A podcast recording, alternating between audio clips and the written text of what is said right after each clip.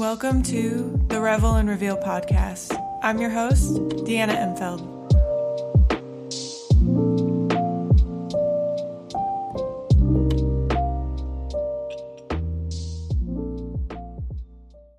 Welcome back. This week we have creator and founder of the This Plus That podcast, Brandi Stanley, who is a writer, a podcaster, a creative mind that is obsessed with the paradoxes of life, and that is something that we both connect on and talk about throughout this episode. Um, focusing on love, I think it's important to understand the human experience of this desire to have permanence with a relationship, but also the knowledge that nothing can last, and that's not to be grim.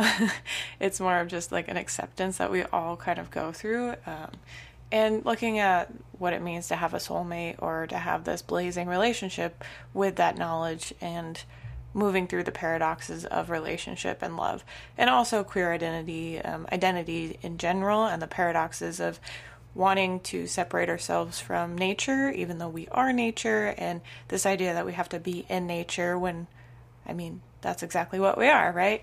Um, so there's a lot of good insights in this episode just of bringing out new perspectives and playing with the paradoxes of life and not taking everything so black and white. I think it's important to open ourselves up to the possibilities that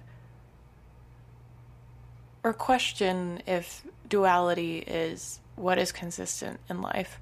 Um, I've often struggled with that idea of do we have to have duality? Do we have to have balance? Is there always a, this plus that? Is there always this paradox to life? And I think that's what a lot of people struggle with of identifying or accepting the complexities and intersectionality of the human experience. And yeah, I think this, I mean, it's such a deep, deep conversation. So this one hour, um, will hopefully shed a little bit light or insight into someone who constantly revolves these questions around in their writing and in their podcast and yeah, if you haven't checked out the This Plus That podcast, please do so. Um, it is amazing, especially if you're open to the duality and paradoxes of life.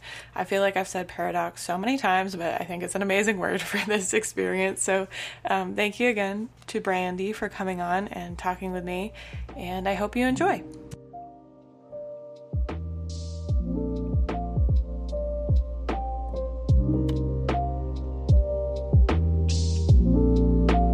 Okay, awesome. Thank you so much for being on. Um, I feel like it's been a long time in the making. And yes. with the topic of love this month, I really want to just hear kind of one, your journey and where it's taken you thus far. Um, if we could start out with that. I know that's a loaded question. well, yeah. I mean, if you want to direct me somewhere specific about love, I'm happy to go into that for sure. But yeah, yeah it's, um, it's a big thing. For me, I grew up in a very small town where we had this idea of like everyone was like, oh, we're going to get married one day and have all mm. these things. And so I'd love to know kind of like with your upbringing, was there that sense of like, I have to complete all of these things or these milestones mm. around love? And kind of how has that shifted for you over the course of the years? Yeah. Um, I think that, yeah, I, I grew up in Dallas. Um, my parents were not particularly religious. Um, my dad had grown up in a house where they sort of went to like, um, I don't know, like Presbyterian or Episcopalian sort of services here and there. But I've I never heard my grandparents talk about faith, but I knew that my grandfather and grandmother sometimes went on my dad's side. And then um, I grew up with my stepmother, and her family sort of had a very complicated relationship with uh, Catholicism. And so there was a period of time when I was really young that we went to like Catholic Mass on Easter and Christmas. Um, but it was not a place where we talked about like my my household was not a place where we talked about faith or religion really in any way. And yeah, I, I, grew up sort of an only child. I have an older half brother, but was never really around him when I was young. So, for all intents and purposes, I, it was just me and my parents. And yeah, um, it was the South. You know, I was in Dallas, so there were some. I feel like, you know, it was like cultural Christianity rather than practicing Christianity. So I was around it a lot, but I didn't really hear about, again, like faith or Jesus or anything really particularly Christian until I was probably in mid high school. Um, and so that, of course, is tied into love and my conceptions of love. And, you know, I think I I had a tough sort of family. I mean, my stepmother was an alcoholic. And so, um, you know, it was just, it was a tough time at home, I think, a lot of the time. And so that alone, I think, sort of conveyed some messages about love. And um, both, I think, in like um, familial or you know even in friendship context like how that affected me and my perception of love and relationships and attachment but also yeah i think romantically yeah things were just hard from the time i was small like my dad and biological mother divorced when i was one and a half so there were complicated things going on around love for sure um, from early in my conception so um i i think like a lot of people i had the common sort of American understanding. And also, like, that generally means a sort of like at least light Christian understanding of love. And I ended up going to a faith based college as well in Arkansas. Um, because I I joined a church like midway through high school when things was were just like really tough and I found people who were actually pretty incredible people and decided to start going to church and yeah so because of that I sort of found my way to a faith-based college as well because many of them were going there and yeah, I think being in a Christian college at like 18 or 19, you know, like everybody's getting married by 21 or 22. If you're not sort of married before you even graduate, it was like, wow, I'm terrible and single and, you know, I'm like I'm I'm falling behind and um you know, there's my cat. Hi buddy. Come here. um you know, like I was roommates with people who were getting married right after college and we're talking about like huge savings you know like starting to save for retirement and all like just very common you know sort of narrative that you hear in both heteronormativity and you know just sort of standard relationship culture in America but also beyond that. Um and so yeah but i think um yeah, I've both in faith and I think also in relationships and work and everything else, I've been someone who kind of questions the norm. And so I never really felt like I fit into the sort of common narrative. And I think later I started to realize that was probably partly tied into my just sort of um, identity as queer. And I know this is a long answer, but yeah, I think the obviously like i think we all sort of engage with what love means constantly and it changes constantly over time but i think i did just a ton of work on disentangling um, what i was taught about relationships and queerness and uh, sexuality and faith you know in probably over the course of about a 10 year span when i sort of in my mid 20s came out and stepped away from church for a long time and still have been stepped away from like organized practice religion in that way um, or let's call it a community i guess of practice. And so yeah i think you know i'm sure we'll get into more of like where i feel about it today but that's sort of the story of where i came from at least. Yeah that's it's interesting um I feel like a lot of people have similar experiences. It's this universal experience of like, why is everyone else experiencing this thing, but I'm not? Um, right. Or you're kind of I've always been curious if the people getting married, if they feel like they're missing out on something or if they feel like they've made it. Well, I definitely remember like certain people in my life, like not more recently, but probably 10 years ago, people who were had been married since the time, you know, like to high school sweethearts or college people um, who were like, man, like you're doing so many cool things with your life that were like, yeah, they seemed kind of jealous of like my ability to like do more, I guess, that they had sort of given up in relationship or having children. Yeah. I remember yeah. asking my mom if she believed in soulmates, and I'm curious how you mm. feel about the idea of soulmates and like twin flames. But I asked her, and she was just like, "No, you just pick one and hope that they're nice." And I was like, "Oh, thank you so much." Yeah, it's a like really 14. great way to start out. Yeah. Um, how has with the spiritual side of things and that feeling of like connected souls and stuff, how has your yeah. um one, do you believe in soulmates? Two, has that kind of definition of soulmate changed for you as you've explored um, your queer identity? Yeah, I think the idea of soulmate or twin flames has gone through a lot of different iterations over time for me. I think it's funny, like the idea, I think I'm really sitting right now in a space of like considering attachment stuff and working through my own attachment issues and um, let's call them attachment dynamics. I don't want to make them sound bad. They are, they're just, they are what they are.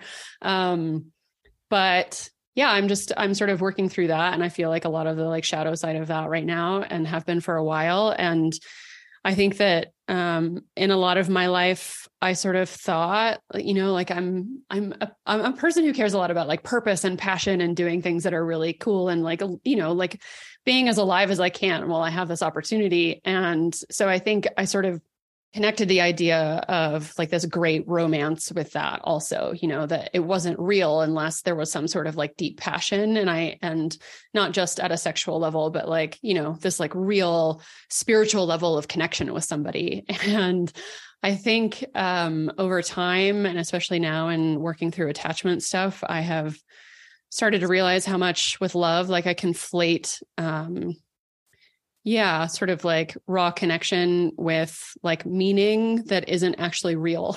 Like i think it actually is a t- an attachment um, response. And uh, you know in the past at least have been really attracted to folks who sort of triggered that sort of attachment stuff with me and have worked through that. And like that always felt like those were twin flames you know? Like oh my god we just have such an incredible spiritual connection. Um and yeah i think i've i've learned to see that in a different light. And i'm i think i'm trying to find the balance between something that does feel spiritually connected and aligned and beautiful and has moments of incredible connection and passion or whatever. But um i think yeah. Now even doing work i think in more recently i think with like working through you know what you learn as a child of an alcoholic parent um, in terms of relationship that um, i have a tendency to be or at least have had a tendency to be attracted to excitement and um, chaos and less inclined for the stable. The stable to me i thought was just boring. Like oh there's not actually anything here. And so yeah i think i've i'm coming to a place of learning steadiness and safety and security and um, reliability and like all those things that you know esther perel talks about with love. That's like you kind of have to have a mix of both. And um, to me i think the idea of twin flame or soulmate sort of forgets the the part where you it is actually a lot of work. Any relationship is work and over time that's going to look a lot different if you're in a long-term relationship. So yeah i don't i don't think i believe in twin flame or soulmate so much as i believe that like the universe sort of has divine timing for everything. So maybe right now i meet someone that is like you know uh very deep spiritual alignment but maybe it's not forever. And you know i have to trust that eventually other things will come along that are for me in, in their right time. Hmm. And how has that? I think one of the things about heteronormative relationships that they really push is that permanence is a huge factor in mm-hmm. relationship. Mm-hmm. Mm-hmm. And you mentioned that divine timing that they could come in and they might not be forever. Yeah how has that felt kind of releasing the grip of permanence of a relationship? Because i've definitely struggled with it of like yeah well, it's hard. we have to be forever. What are you talking about? Yeah it's fun. I mean because that notion is really very counter to the common narrative in christianity for sure which is again also like deeply embedded in heteronormative sort of concepts of relationships. Um what would i say about that? I mean Yeah, obviously like when I get into anything I do, work or dating or whatever, like I want it to be forever because when I when I decide to do something it's usually something that I really care about. Like I don't I'm not really a person who tends to choose things uh, lightly. Um, and so though I am working on that too, you know, like I mean what I write about a lot is paradox, you know, like these are these are not separate notions, right? Like both can exist one and the same, but I think in terms of permanence, um yes, I think it's worth sort of questioning the notion that everything should um be long term and forever. And I think polyamory um people who practice polyamory and um uh queerness also have taught me a lot about that that to hold things with a little bit more lightness and then i don't own or control somebody else and you know sort of all of those things and not one one person can't sort of fulfill all of my expectations or needs in the world as a person. Um but yeah i i think for me i got to a place in my life i remember i have a friend um who probably five years ago now, I I ran into him in a coffee shop. And he was like, I, I had been to his wedding, and he was like, uh, my my wife and I are divorcing, and I think it was only like several months to a year later, and he was like, I think I failed, you know, like because the relationship is ending, and I was like, I don't know, I just feel like, buddy, that you know, as long as I am my most authentic self over the course of a relationship, that is success for me. Um, and that doesn't mean that like i did it perfectly by any means you know? I think um i have blind spots just like everybody else and i'm learning to sort of dig into those over time and work on them and um whatever. So it's it's not that i'm not being authentic if i haven't sort of learned something yet. But i think as long as i'm being as true to myself as possible over the course of a relationship that to me is the only metric of success. You know did i treat someone else well? Did i maintain my own values over the course of it? Did I practice holding my own boundaries more? Did I um did I make sure to nourish myself before asking someone else to fill my cup for me? Um, those sorts of things, you know, like am I actually tending to what I feel like is important to me? And um yeah, did I continue to try to improve inside of a container like a relationship that sort of forces a lot of shit to come up? So, yeah, um, I hope that somewhat answered your question. I think I meandered around, but yeah, I think that's sort of my answer is like, I don't, I don't know. Like, I mean, all spiritual traditions, like if you get out of outside of evangelical Christianity and the sort of common narrative, actually speak mostly about impermanence, you know, like God is change, um, there is no sort of ground we can stand on forever. And I don't know why we would ever expect that relationship would be any different. And even if you are in a partnership that lasts from the time you're very young or like, you know, until the time you die with this, you know, one or more people, um, it's still over, you know, like it ends at some point. Death is real. So um, I think that's more of a practice for me too, is just becoming more um, it's funny. I have a podcast actually with someone named Andreas Weber where he talks about the connections of love and death. You know, like they're they are the two sides of the same coin. You know, like we just have to be in more practice. I think of embracing death because death is actually what makes life more alive. Mm. Yeah, I love that perspective. I recently had a friend share with me their fear that they're worried that no relationship will ever work out. And I was just mm like, what does that mean to work out? Like, where is that line of like, this is working out? I don't, right. I think that's something we say a lot is like, oh, it'll work out. But mm-hmm. the idea of the permanence, I think, is something that everyone can look at, especially as they kind of decondition themselves or ask mm-hmm. themselves, like, what is it I actually want out of yeah. a relationship? And I think looking at it in a way where it's like, as long as I'm showing up more as myself, then that's what the factor is of success is. Yeah. Um, I, can I interject one more thing? Oh yeah. I think the other part of that is like what um yeah, like to your to your question like what is working out? I'm like I just even like is if the only metric is that you literally stay together for the rest of time, that doesn't account for like what happens if you married an abuser. That doesn't account for like what if you have a relationship that's like not it's just like you don't communicate it's terrible you stay together just for the idea of being with someone for the rest of your life? Like that can't possibly be the metric of success.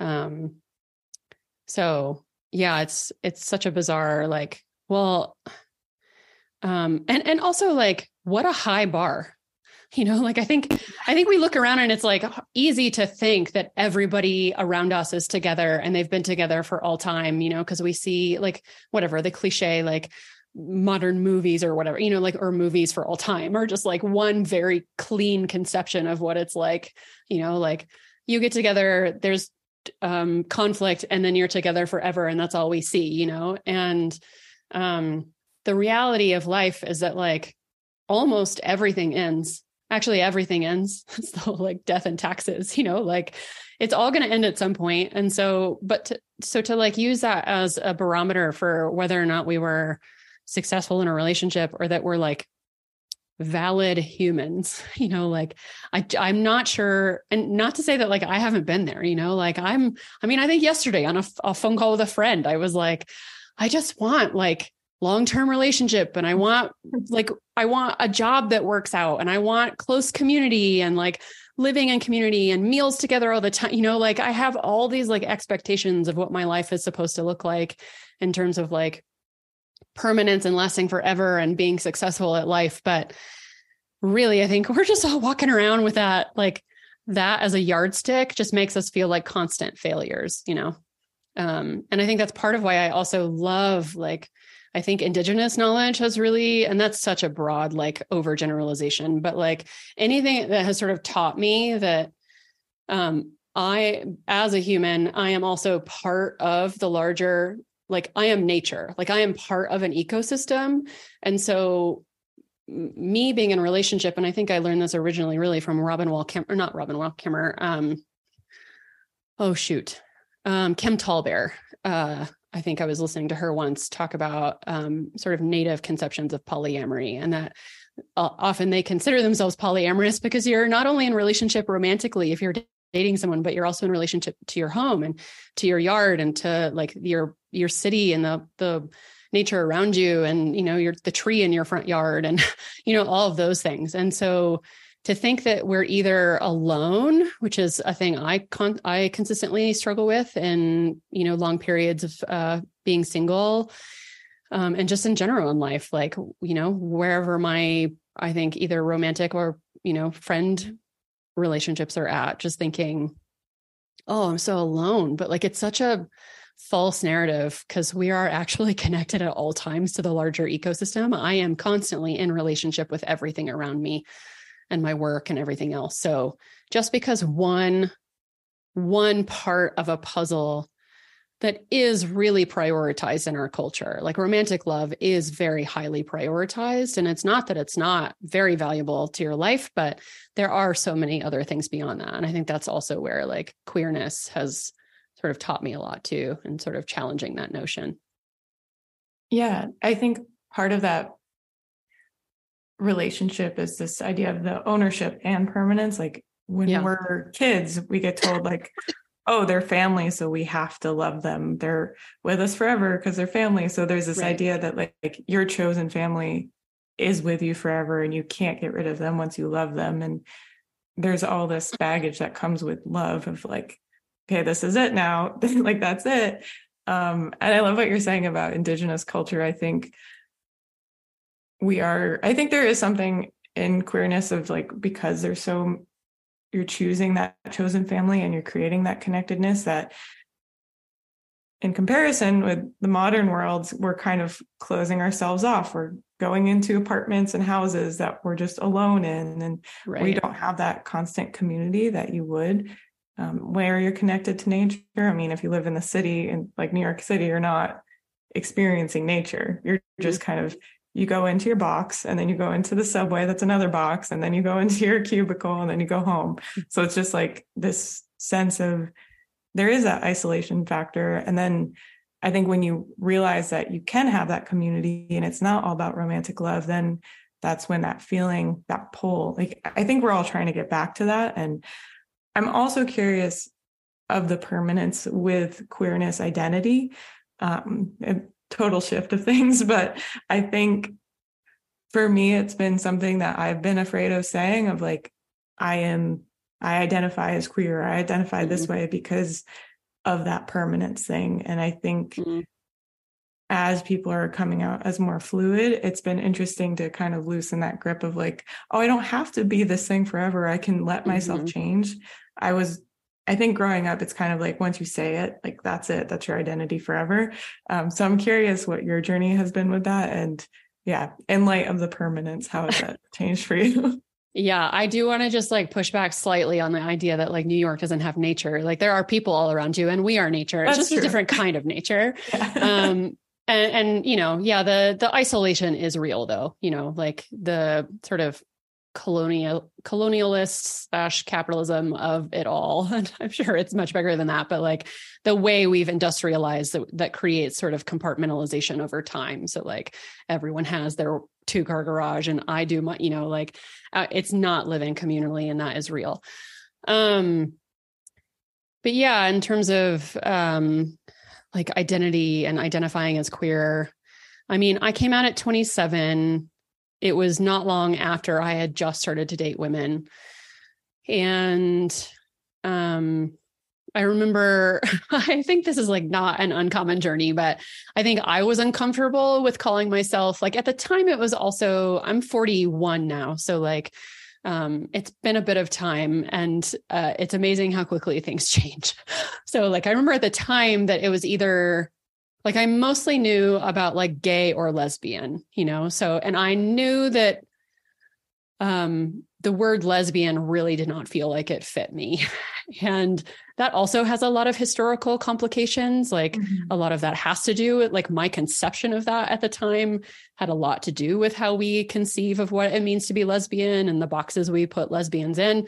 Um, so that's really complicated. But like for me, that was what I knew at the time. And I was like, oh, that doesn't feel right. But so the most comfortable way I knew how to talk about it was just bisexuality because I knew like there was no, like no one I knew of in media or in my, my inner circles. We're talking about um uh not just polyamory, but um oh my god, why it starts with a P. What's the word? Oh, um when you're pan like no one was t- using that language at the time um, and so yeah i just started with bisexuality and um, especially i think with family members that felt the most comfortable it was like a word they sort of understood um, and then I remember it's so funny. There's um, an online Facebook group called Colorado Queers.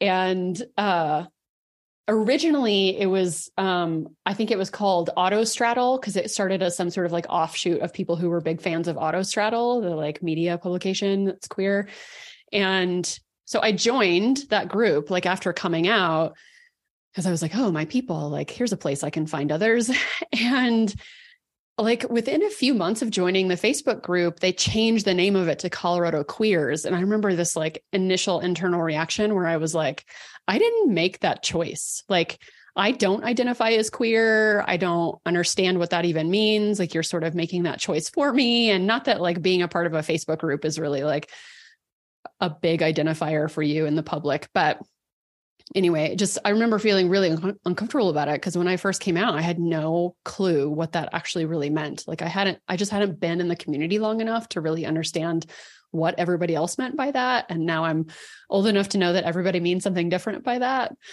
um, but for me, I think too, I for a long time have seen the idea of queer as two generally we talk about it in two very different ways but often conflate the two one is, I think, your sexual orientation. So, who do you romantically or sexually partner with, basically? And the other one to me is actually a value system. Like, I'm queer because it's a value to me to question the norm. I'm queer because I believe in justice and equality you know like these things and and that's also not totally fair because not everyone believes that but like whatever it is i think whatever you believe in your value system of queerness, I do think that we sort of it helps to sort of think about it in those two separate ways. Like one is actually my sexual identity and the other one is just sort of how I orient to the world kind of politically, like just whatever your values are. And so um yeah, it didn't I don't think it took me long to sort of start to actually take that on as I learned more and more about what queer was and to me that really was like an orientation in the world of you know, I think this is also where it runs into Christianity or like mysticism or faith. Like, I think I started after doing just a shitload of internal work, started to actually see that those two things to me are um, basically one and the same. They're like practices of mystery and impermanence and paradox and contradiction and qu- like asking really good questions and um, yeah, never really having solid ground. So I think in that way, like when you sort of get to a place where you're like, but wait, today I'm queer, but what if tomorrow I'm this? You know, like I don't want to identify as this. That like you start to sort of break that open. And I think I've always been really fascinated by language. Language is really important to me. And I love how words, yeah, mean something. And I think um I think that you can start to sort of use I, think language is a. Um, I love this line from the movie Arrival that like really works for me in a lot of things where she says, um, Amy Adams's character says, um, I forget what she's referring to specifically, but like, oh, language. Like she says, language can either be a weapon or a tool. And I think to me, when I use a label, it's a tool for me to communicate to someone a broad set of concepts that, like, I don't have enough time to give you all of the context around, right? So when I say queer, it's an easy way to tell somebody else, like a general concept of something that helps identify me. Um, but it becomes a weapon when we start to use it against each other in a way that's like, well, you can't change from that, or um, you know or even i think in queer culture there's also also a tendency to think that like there's only one right way to be queer and it's hyper political and it cares about all the same justice issues and it's active in all of these ways you know that like maybe isn't for everyone or maybe someone else like other people do um, quote unquote activism in a different way than it looks in the standard sort of sort of common narrative or whatever right um, so I think it beca- it can really become a weapon that we use against each other or ourselves if we think that, um, yeah, it's like religion, right? Again, like a weapon or a tool. I can either use it as a tool to connect to whatever I think is divine or mysterious about the world, or like a lot of history, I can use it as a weapon to like control people and to say that there's only right way one right way to access the divine or one right way to be in the world um, that gives me access to heaven or whatever. Um, so yeah, I think that sort of notion about the difference between weapon and tool has been one that's been really useful for me. Mm-hmm. I've definitely experienced that with queerness and coming to terms with bisexuality. There's always that, not always, but I've experienced that of feeling of like, am I queer enough or am I gay enough? Am I allowed mm-hmm. to talk about it? I don't know. And I've seen like there's lots of reels now saying like if you say you're bisexual, like most women say they're bisexual, but will only date men, or like that still doesn't fall in the category of queer enough. Mm-hmm. Um, but I like your perception of it of it's not just a sexuality and something I've been exploring is the, the concept of like physical attraction versus romantic attraction as well. Like those mm-hmm. can be two different things. Like I can have physical attraction and consider myself pansexual, but also have romantic attraction to very specific people and like the way you experience it is okay. Yeah. There's no wrong way to experience it. Um, yeah.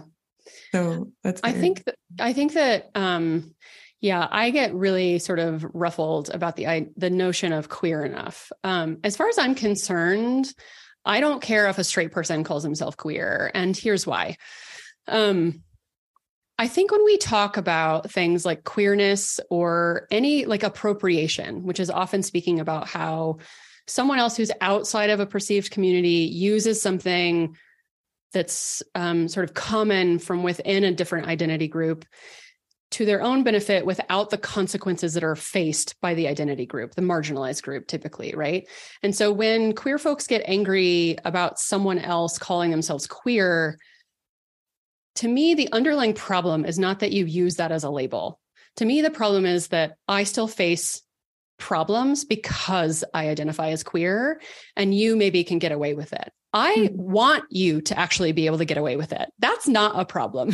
like I want you to not have to come out all the time if you you're femme identity, you know, like if you look like a femme and you like everyone sees you as straight unless you outright have to tell them that you're a queer like i want that for i mean i don't want you to have to report to everyone your sexuality or your identity every time but like i want you to be able to walk through the world in a way that doesn't have to care about your safety or your access to jobs or any of those things because of how you identify. I want that the, the thing is i want that for us too like the people in the marginalized identity group. So i think when we again sort of like weaponize identity in a way that says you can't use this or you can use this solely because you do or do not meet a completely arbitrary set arbitrary set of identity markers. Meaning like even in cultural appropriation a black person could be cuban a black person could also be nigerian and those two people have ex- experienced very different sets of circumstances because they're Black. So when we say, like, you can or cannot use something because that's a Black marker of identity and something that we've used in our group, that might not be true for all Black people. The, the problem is not the stealing of something. It's that, like, the people who actually are in the marginalized identity group still face consequences because of that. I think that's um, I'm going to give lots of caveats around that to say that like I have complicated feelings about the idea of appropriation and I at the heart of it, I want everyone to have safe, equal access to all the things that we deserve in life, right? Mm-hmm. So, I my my contention is not I think we're just we often in queer community I think create infighting and not solidarity when we begin to define what is or is not the right kind of queer.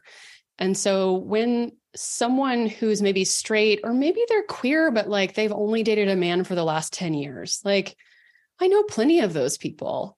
Trust me, they're very queer. like, you know, and well, maybe that's not even fair to say. Like, who am I to define what queer is, you know? Like, um, but yeah, I there is no um there's just no clean line around those things in a way that's fair to any of us. Cause yeah, the getting angry about someone using the word queer if they haven't met a certain like if I'm I'm I even remember someone reaching out to me on social media who follows me at some point telling me she's probably 10 years at least, maybe even 15 years younger than I am and was talking about how she'd been to a queer conference and they were sitting in a circle that was being led by these other younger queers.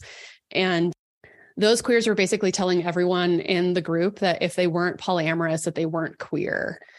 And i just felt so heartbroken that i think that even i think younger generations have been given sort of an excess amount of that level of like um it's like the further we got in marginalization the more intense we had to become about what the boundaries were about our identities. And so i understand like how that has happened like over time that as queer and trans um, folks especially started to face greater and greater sort of external harm from people outside quote unquote of identity groups that it's like when um, I think this is a very typical trauma response. Basically, the more afraid you get, the more intense you have to become about the boundaries that keep you safe. But the more we've done that, and the more we've sort of allowed that to continue in queer community, um, I think younger generations have adopted this level of like the, like if like that that sort of um, practice of defining identity groups so severely has become more intense, and so um, yeah, I think what I would like us to get to is like sort of taking a step back and being like, what is it we're actually asking for here? Like, I don't need all the right people to identify as queer. What I need actually is to have equal access to work, to love, to resources to a safe life, you know, like quote unquote, whatever that means. Um, but not walking around knowing that my identity is going to cause, possibly cause me um, harm, like a black trans woman or something, you know, like, um, so like I want all those people and I want all of us to have, um, yeah, equal access more than I care about what we're all called. Yeah. It it seems like everyone is taking it in a very like individualized way instead of kind of branching out and seeing like how it all affects everyone including marginalization. Um, a good example of this had me thinking um, i work at a school where there is a first generation um, affinity group uh, first generation college and they asked me to join and i got very very um, timid about it because mm-hmm. yes, I am a first generation college, but the concept of first generation like hold a lot of weight to me and I'm like those yeah. most people who are first generation have a very different experience than what I had. Yes, I didn't have resources of someone who is like 10 generations going to like this one school. I didn't I had a specific experience, but I almost was like afraid to join because it was like, well, my experience isn't enough. And I mean, that's my own shit. like that. Well, both and yeah, yeah, that's, I mean, I think that's still a common concept. I mean, like, I think this is why even like when we talk about like left versus right politics, like I think we, it would do the left a good service to start to recognize that poverty can be real for white people too. You know, like there, it's a different kind of experience. It really is, because you do still have a lot more access to a lot more things and you're forgiven for a lot more things. Like there's just so many things that are different about a white experience. But when we talk about intersectionality, this is what we mean. It doesn't just go in one direction, it goes in all directions, right? Mm-hmm. Like otherwise, we're just um, sort of replicating the same um, harmful beliefs and practices that we did that created it in the first place.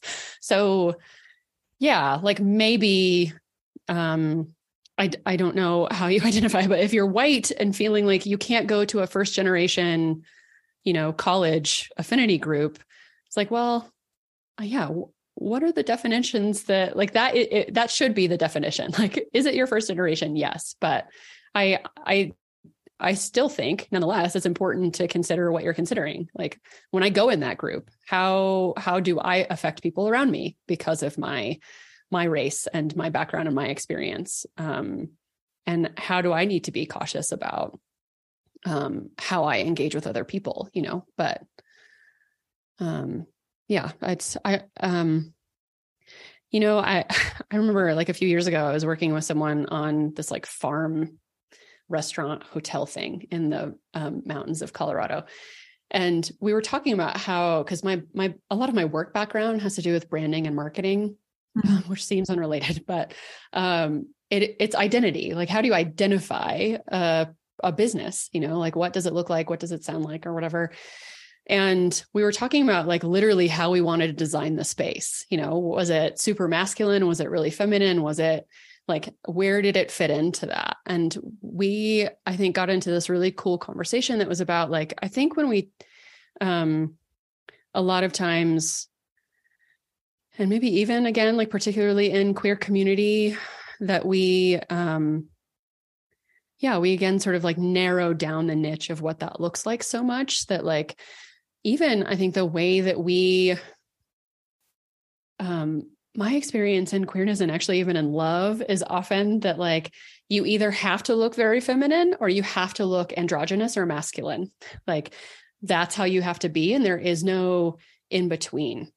Um, which is still sort of falling into like a heteronormative trap of like what we're supposed to look like in romantic partnership but also like again paradox like speaks to the nature of the like reality that there are masculine and feminine energies in the world like that that exists so it's real mm-hmm. but anyway um we just started talking started talking about like how we wanted something that was like not less gender but more gender like how can we like express in like a fully formed way like just um a complete mashup of all of this stuff you know like huge flowers or like very beautiful wood stuff that felt more masculine or whatever and just like really mashing all those things together. So it was like um allowing us to live i think in a way where again like i talk about this often like not having to cut off pieces of who you are in order to belong. Like in order to be queer i don't want to cut off the pieces of me that are actually like quite feminine even if i'm attracted to really feminine people for instance you know? Um I don't know. I want I want more of everything. I want more gender. I want more sexuality. I want more of it and like not having to narrow ourselves down so to such small pieces of who we are when we're really our full selves in order to like actually find community. Yeah, I've it's really interesting you mentioned about it's either androgynous or feminine because I, I a lot of conversations I've had with people about sexuality, they'll say things like they would never date a bisexual man or a feminine man. And I'm just like, why do we get to play yeah. with our gender and our experience, but we can't offer that to like men have to be this way. They're right. they're either gay or very straight. And mm-hmm. I I do want that for everyone too. Is like everyone should be able to play and come at sexuality and gender with like this curiosity instead of kind of this this is it this is what i have to be um mm-hmm. so i really love that. Did that ever finish the the restaurant hotel no the project didn't didn't sort of come to fruition. We did sort of fully flesh out the brand but we never like actually got the project off the ground. Oh. as you might imagine it's quite expensive to um, oh, start oh, a farm restaurant and a hotel in one. For sure. It's interesting though because my background is marketing and branding too. So I wonder if that's similar, just like our obsession with identity hmm. has kind of landed us in similar experiences with that. Yeah. Yeah. Probably. That's probably also like, um, I think it has a lot to do with my astrology. Also, I have like six planets in my first house, which is all about identity, also. So, or like, yeah, almost everything of mine is basically in my first house. Oh, interesting. it's all about identity. I don't know a ton about houses, but I remember thinking that and being like, oh God, this is why my life is just all about, about identity issues. all about shifting. Um, mine's in the ninth house, which is all about philosophy and education and mm. that. So similar like yeah. realms. Um, that is super interesting though. I do want to, um, did you come out to the church before you left no? Yeah. What was your experience with that? no, I was already sort of outside of church, I guess you could say, when I came by the time I came out. I had stepped away. I just like, I don't know, early life was really uh it was a journey, man. like it was a it was a lot of things. Um and yeah, I had moved back to Colorado after graduating college. Um, you know, growing growing up in Dallas, my family actually moved to Colorado after my freshman year of college. So by the time I was done with college, you know, I was I'm moving back home, was moving to Colorado.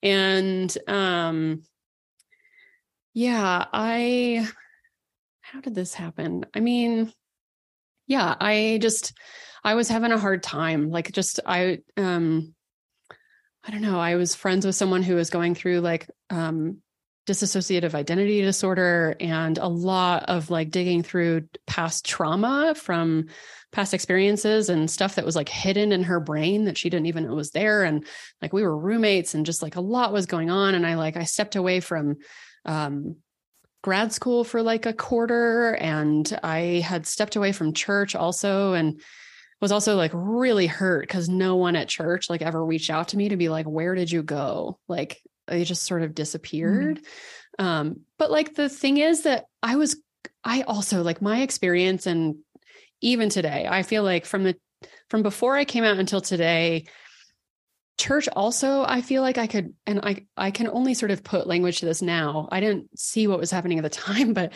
seems to me like it seemed to me pretty obvious that when new people came into the church that i was going to at the time and they were either straight or coupled they were like easily accepted in because it was like, oh, you make sense here, like in this bigger friend group of people who were like starting, like they're married by the time, you know, like a lot of people were married already or they were like, you know, significantly coupled in some way and all straight, you know, and So like I would see new people come in and just so easily be integrated into like social community when they join the church.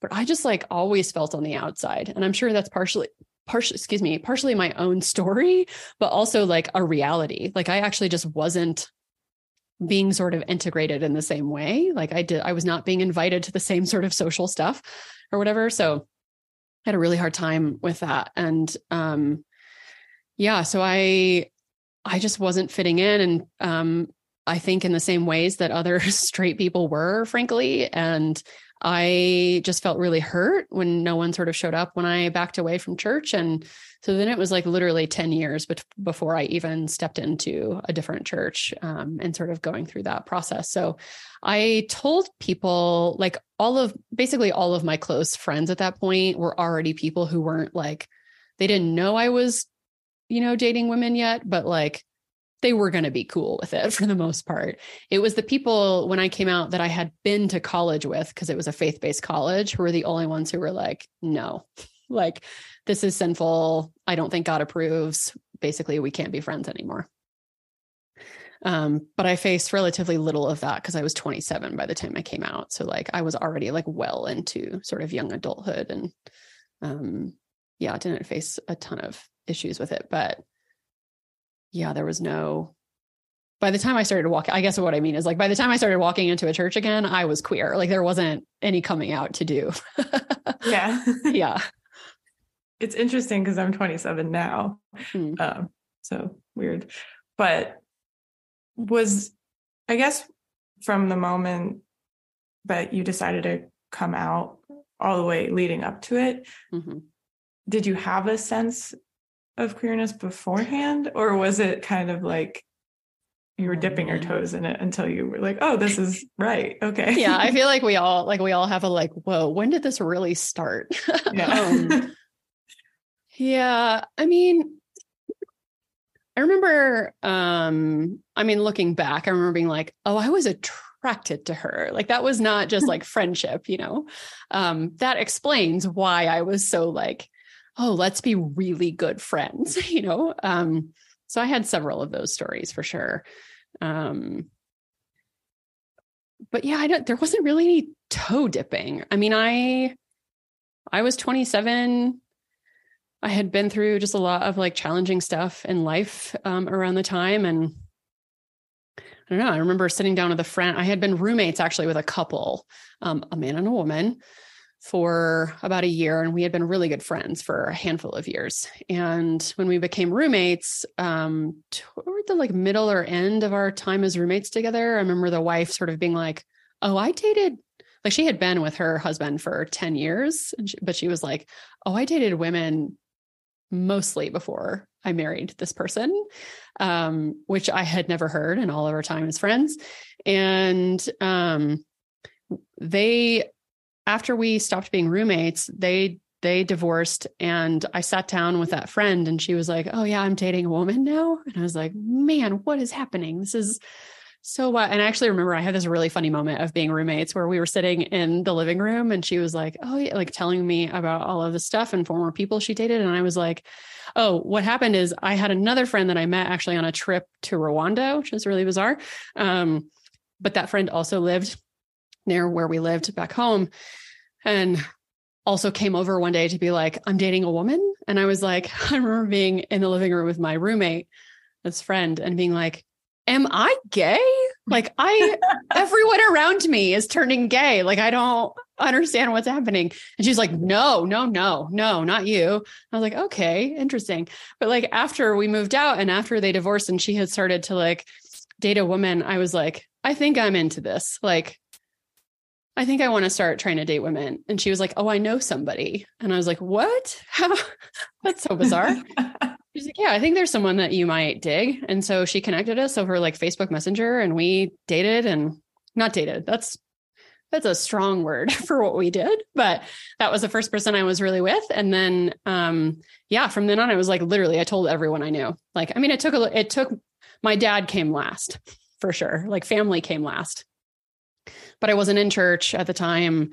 And like I said, most of my most of my friends were totally cool with that kind of thing, if not already dating women, apparently. Um, so yeah, it wasn't um, yeah, it, it was just sort of like I wasn't and then I was, but for sure, looking back, I see so many scenarios where I was like, it was there. it was there. Like, you know, celebrities, even I was attracted to when I was younger and being like, okay, that wasn't just like, oh, I want to be like Elizabeth Shue. I was like, oh no, I'm attracted to Elizabeth Shue. so yeah, it was there, but sort of off and on switch at some point when I hit 27. Yeah.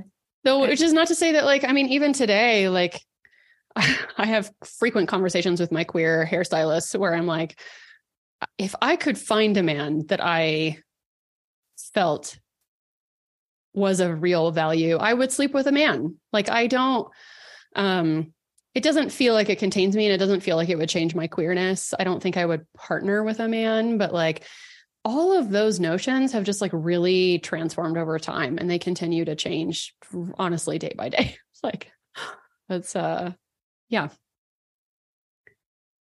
Yeah, I kind of realized one of the comments I made in my early 20s was like men to me just feel like walking dildos and i realized that like that wasn't like a way not okay. yeah. And i was like maybe oh. like reverse objectification. Yeah. Yeah and i was like that's not good. I shouldn't do that. Um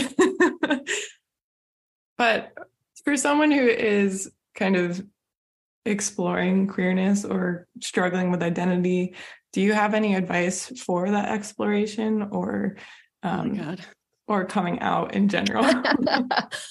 um,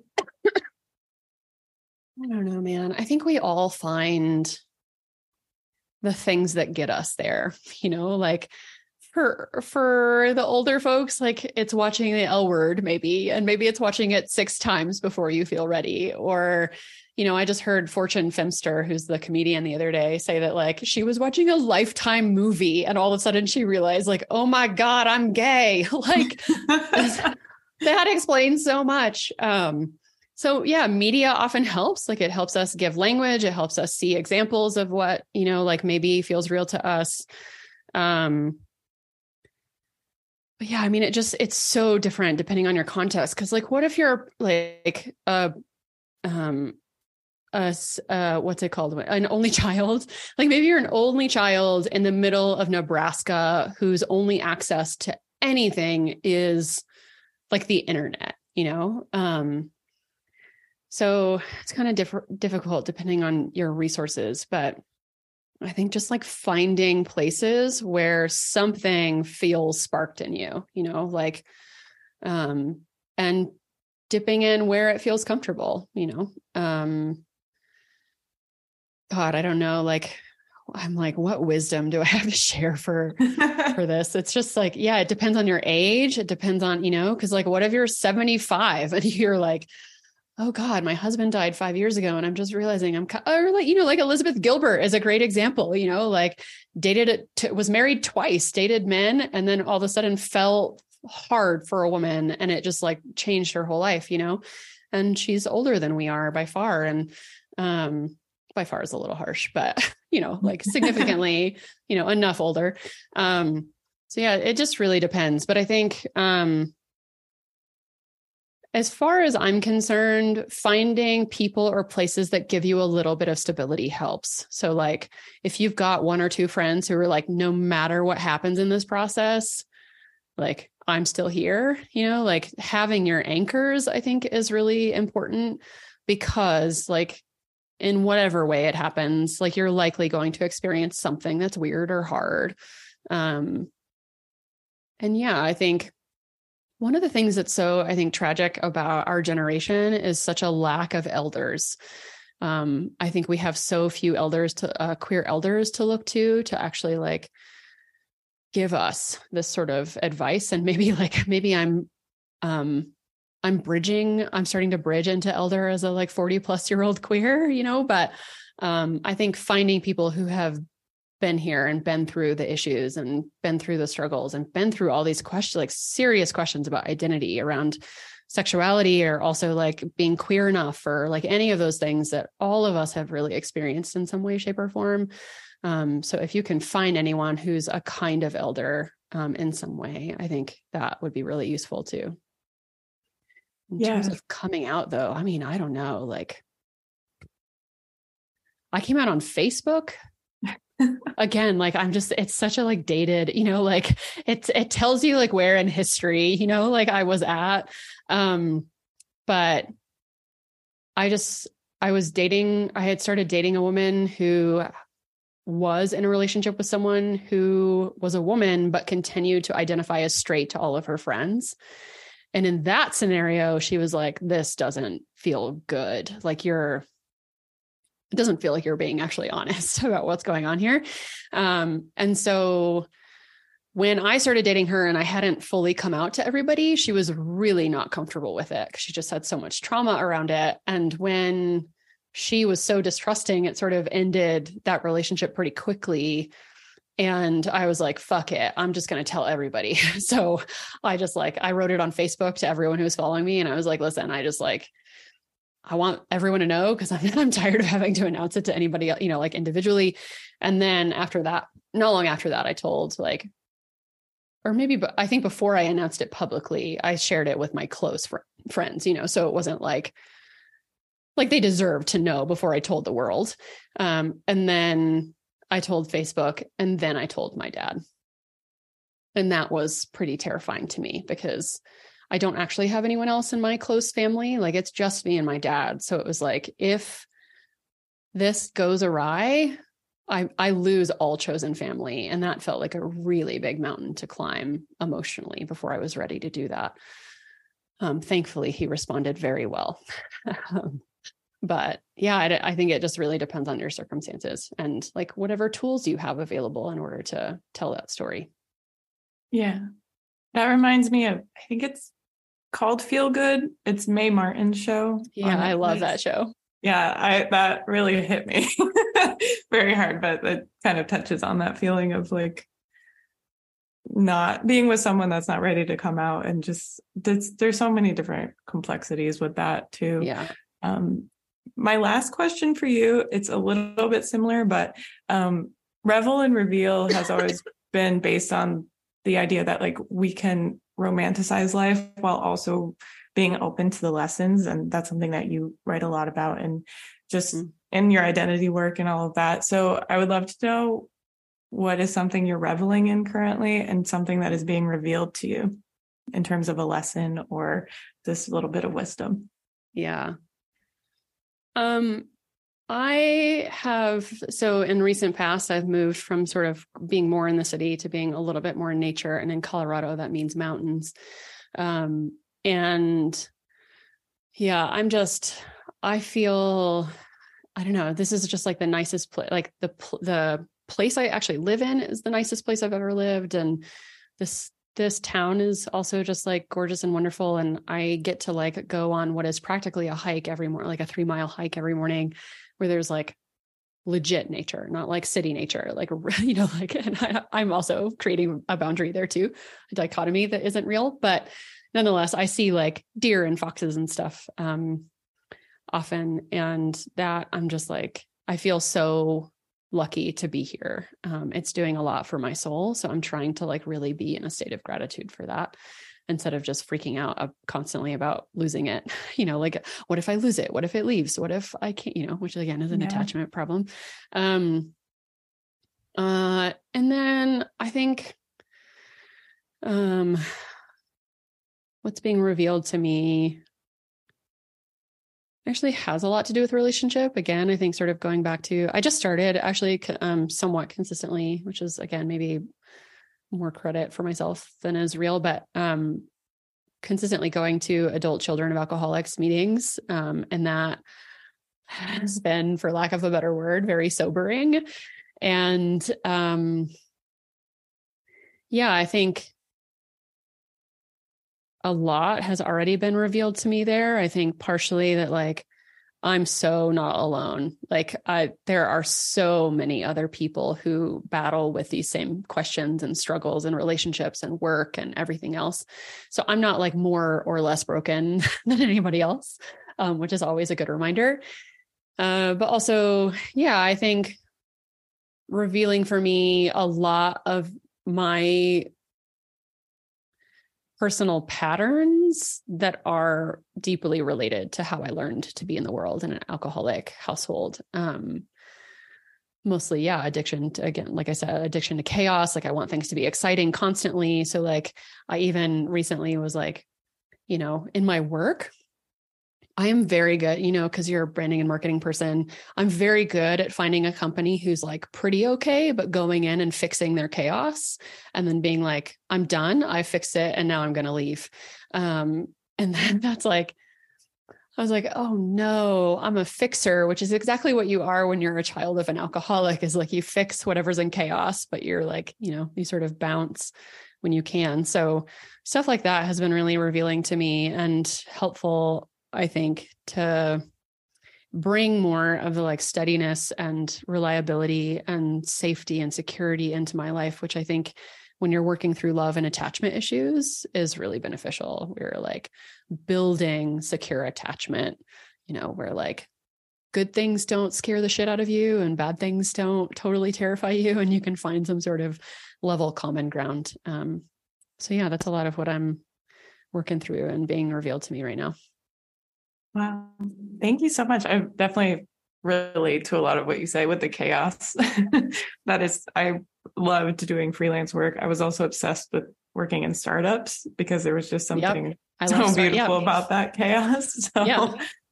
yeah. Even my podcast. I mean, I've realized like, I mean, just a short story, like I launched that in September 2021. And um, so was that just over a year ago? And I had never done anything that felt so purposeful. And I mean, like, really, like, sort of what you're talking about, like twin flames, soul aligned, but like in a way where I was like, this doesn't feel, um, it doesn't feel like, especially as someone who's like a writer or an artist, who I think we also have a tendency to be like, oh, I'm going to start this project, but I never finish it. I'm going to start this project, but I never finish it. Or like, I'm going to try a new medium. And like, really what you're doing is just avoiding actually producing any work.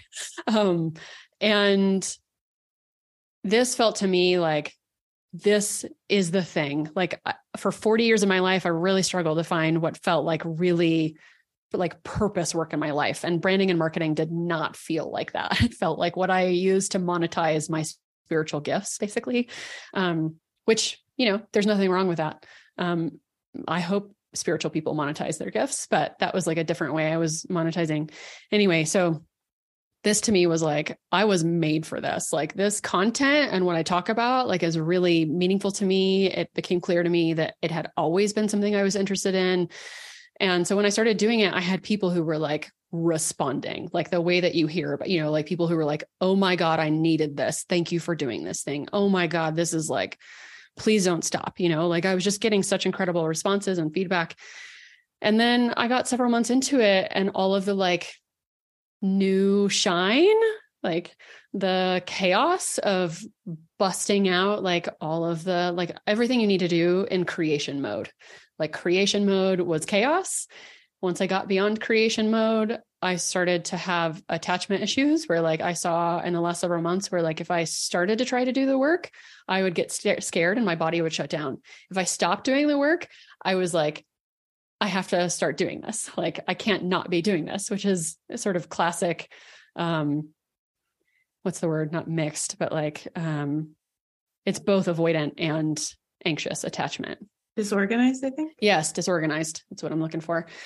So I realize that like those attachment issues happen there too, you know? And so I think I'm coming to a place now where I'm like really working on some of that attachment stuff so that hopefully I can engage not just with like my love relationships, but also with my work in a way that like doesn't just undo me, you know, like it doesn't have to be chaos, but it also doesn't have to be totally fucking boring. So, yeah. Yeah. that definitely work. touches on I am a firm believer that like work and love are they show up in similar ways to us. Yeah. So you definitely touched on that. yeah. Yeah. I mean, I often tell people because I work a lot in business stuff, like business is 99% an inside job and you know so is love you know like they're both like containers by which i think we work out what we need to work out and through that the beauty of it is like offering our gift to the world both in work and in love right like we're here to give those gifts but yeah it's mostly an inside job which is really annoying. really, really quite annoying. Yeah. Um, well, I hope people connect with that because I feel like that's a universal feeling. Yeah. yeah. but I'm going to um, end that there for you, just to respect your time. But thank you so much for being on. I really appreciate it. Um, your, I don't know, your authenticity shows really well whenever you speak, and I just love hearing it. So oh, thank you thank for you. sharing that. Thanks. And yeah thanks for the sort of like i don't know that's it sounds like it's a vulnerable place and time where you're at right now and just sort of asking some of those big questions. So yeah i get it. You know it. for sure. If you enjoyed this episode be sure to subscribe to revelreveal.substack.com i'll put it in the show notes. Um, pricing starts at $5 a month. We have exclusive interviews on there exclusive newsletters um, access to certain artwork from me. Um, yeah, it's a great time over there. I highly recommend.